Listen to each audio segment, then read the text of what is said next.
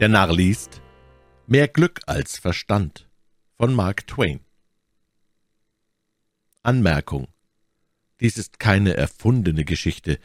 Ein Geistlicher, der vor vierzig Jahren Lehrer an der englischen Kriegsschule in Woolwich war, hat sie mir erzählt und sich für die Wahrheit verbürgt. Mark Twain. Es war in London, bei dem Festmahl, das zu Ehren einer der wenigen großen militärischen Berühmtheiten der Gegenwart gegeben wurde, welche England besitzt. Den wahren Namen und Titel dieses Kriegshelden und Inhabers der höchsten Orden verschweige ich aus Gründen, welche jedem sofort einleuchten werden.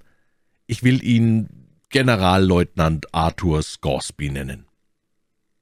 Welcher Reiz jedoch in einem berühmten Namen liegt, Dort saß der Mann in Fleisch und Blut, von dem ich viel tausendmal gehört hatte, seit jenen Tagen vor über dreißig Jahren, als der Glanz seines Ruhmes plötzlich von einem Schlachtfeld der Krim bis zu den Sternen emporstieg, um nie wieder zu verblassen.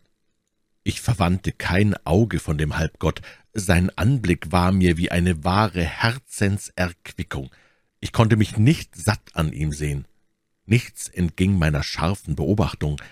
Ich sah die Ruhe, die Zurückhaltung, den edlen Ernst seines Antlitzes, die biedere Redlichkeit, die sich in seinem ganzen Wesen ausprägte.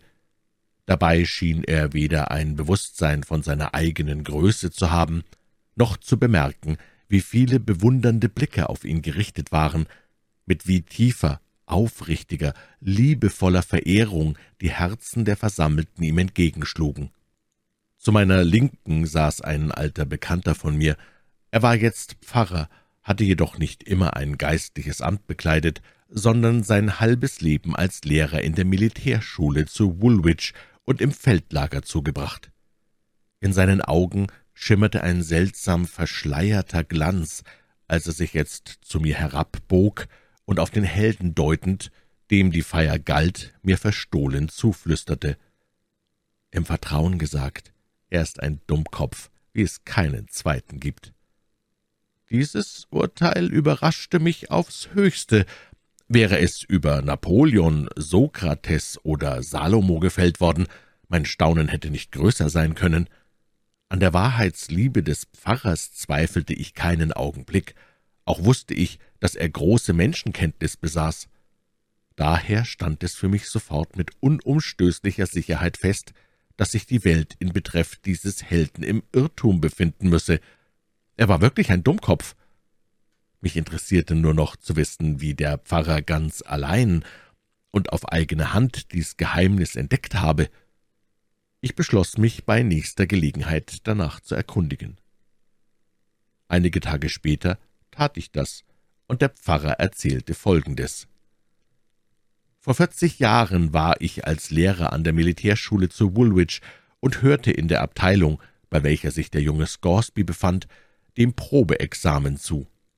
Mit aufrichtigem Mitleid bemerkte ich, dass während seine Klassengefährten kluge und richtige Antworten gaben, er sozusagen gar nichts wusste. Er machte den Eindruck eines guten, freundlichen, harmlosen und liebenswürdigen jungen Menschen, und es war mir höchst peinlich, ihn mit der größten Unbefangenheit Antworten geben zu hören, die eine wahrhaft beispiellose Unwissenheit und Dummheit verrieten. Voll innigem Mitgefühl sagte ich mir, dass er zwar beim Examen bestimmt durchfallen müsse, es aber doch menschenfreundlich wäre, ihm beizustehen, damit seine Niederlage ihn nicht völlig zu Boden schmettere. So nahm ich ihn denn besonders vor und entdeckte, dass er mit Cäsars Geschichte einigermaßen vertraut war. Da er im Übrigen gar nichts wusste, machte ich mich ans Werk und trichterte ihm im Schweiße meines Angesichts ein Dutzend Antworten auf die herkömmlichen Fragen über Cäsar ein. Und mit Hilfe dieser ganz oberflächlichen Einpaukerei sollte man sich so etwas vorstellen, bestand er nicht nur sein Examen glänzend, sondern erntete noch Lobsprüche obendrein, während andere, die tausendmal mehr wussten als er, einfach durchfielen. Ein merkwürdig glücklicher Zufall, wie er vielleicht im Laufe eines Jahrhunderts nicht zum zweiten Mal vorkommt, hatte nämlich gewollt, dass keine Frage an ihn gerichtet wurde, auf welche ich ihm die Antwort nicht eingepaukt hatte. So ging es auch mit den übrigen Fächern. Ich lieh ihm meine Hilfe, denn ich hatte Erbarmen mit ihm, wie eine Mutter mit ihrem schwächlichen Kinde, und siehe da, jedes Mal rettete er sich wie durch ein Wunder vor dem Untergang. An der Mathematik musste er jedoch schließlich Schiffbruch leiden, das war klar. Ich beschloss, ihm den Sturz so erträglich zu machen, wie es ging. Ich richtete ihn ab und stopfte in ihn hinein, so viel ich konnte, paukte ihm die Antworten ein, die der Examinator aller Wahrscheinlichkeit nach verlangen würde, und überließ ihn dann seinem Schicksal. Nun denken Sie sich meine Verwunderung und Bestürzung, als er den ersten Preis erhielt und alle Anwesenden seines Lobes voll waren. Mein Gewissen ließ mir Tag und Nacht keine Ruhe, mir lag eine Last auf der Seele, als hätte ich ein Verbrechen begangen. Eine Woche lang tat ich kein Auge zu, und doch hatte ich nur aus reinstem Mitleid dem armen Jungen beigestanden, damit seine Niederlage nicht gar zu kläglich werden möchte. Der Gedanke, an ein so unerhörtes Ergebnis wie das vorliegende wäre mir auch nicht im Traume gekommen. Es konnte die verhängnisvollsten Folgen nach sich ziehen. Ich hatte einem völlig vernagelten Menschen den Weg zur glänzendsten Laufbahn eröffnet, vielleicht zu einer Stellung von der höchsten Verantwortlichkeit. Vertraute man ihm aber einen solchen Posten an, so war er und seine Sache bei dem ersten besten Anlass unrettbar verloren. Der Krimkrieg war gerade ausgebrochen. Natürlich, dachte ich bei mir, muss ein Krieg kommen, um jenem Dummkopf Gelegenheit zu geben, sich totschießen zu lassen, bevor seine Unfähigkeit ans Licht kam. Ich zitterte vor einem großen Krach, und er blieb nicht aus. In der Zeitung las ich, dass der Mensch zum Hauptmann ernannt worden war und mit seinem Regiment ausrücken sollte. Andere Leute können alt und grau werden, ehe sie zu solcher Höhe emporklimmen, wie war es nur möglich, dass man einer so unerfahrenen und ungeprüften Kraft eine derartige Verantwortung auflud? Hätte man ihn zum Fähnrich gemacht, ich würde mich vielleicht beruhigt haben, aber zum Hauptmann, das war unerhört. Ich glaubte, mich solle der Schlag rühren. Nun hören Sie, was ich tat. Ich, der ich Ruhe und Beschaulichkeit über alles liebe, ich sagte mir, dass ich mein Vaterland in diese Gefahr gebracht habe und es daher meine Pflicht sei, es, soweit es in meiner Macht stehe, vor Scoresby zu schützen. So beschloss ich denn, ihm nicht von der Seite zu weichen. Ich nahm seufzend mein kleines Kapital zur Hand, das ich mit jahrelanger harter Arbeit und strengster Sparsamkeit erworben hatte, kaufte mir ein Fähnrich-Patent in seiner Kompanie, und fort ging es auf den Kriegsschauplatz. Aber dort, du lieber Himmel, was musste ich erleben? Dass er einen Missgriff nach dem anderen begehen würde, verstand sich von selbst.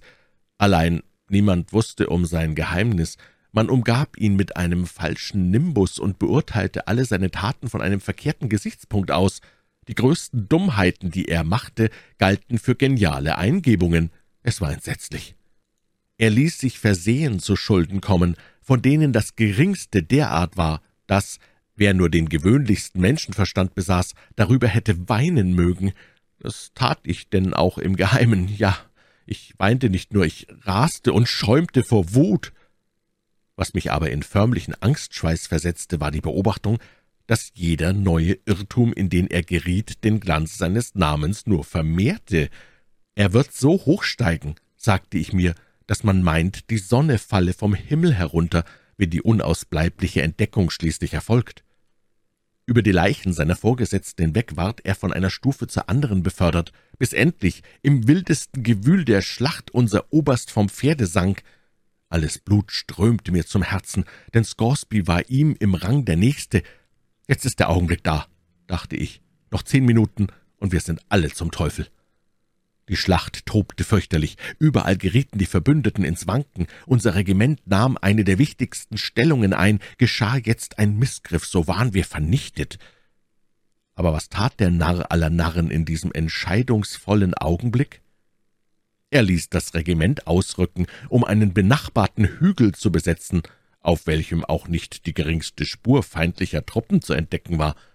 Nur immer zu, dachte ich bei mir, jetzt läufst du sicher in dein Verderben. Fortstürmten wir und hatten schon den Gipfel des Hügels erreicht, bevor noch das wahnwitzige Unternehmen entdeckt und verhindert werden konnte. Was aber fanden wir? Eine ganze russische Reservearmee, von der kein Mensch etwas ahnte. Und was geschah? Wurden wir in Stücke gehauen? Das wäre in 99 Fällen unter 100 unfehlbar geschehen.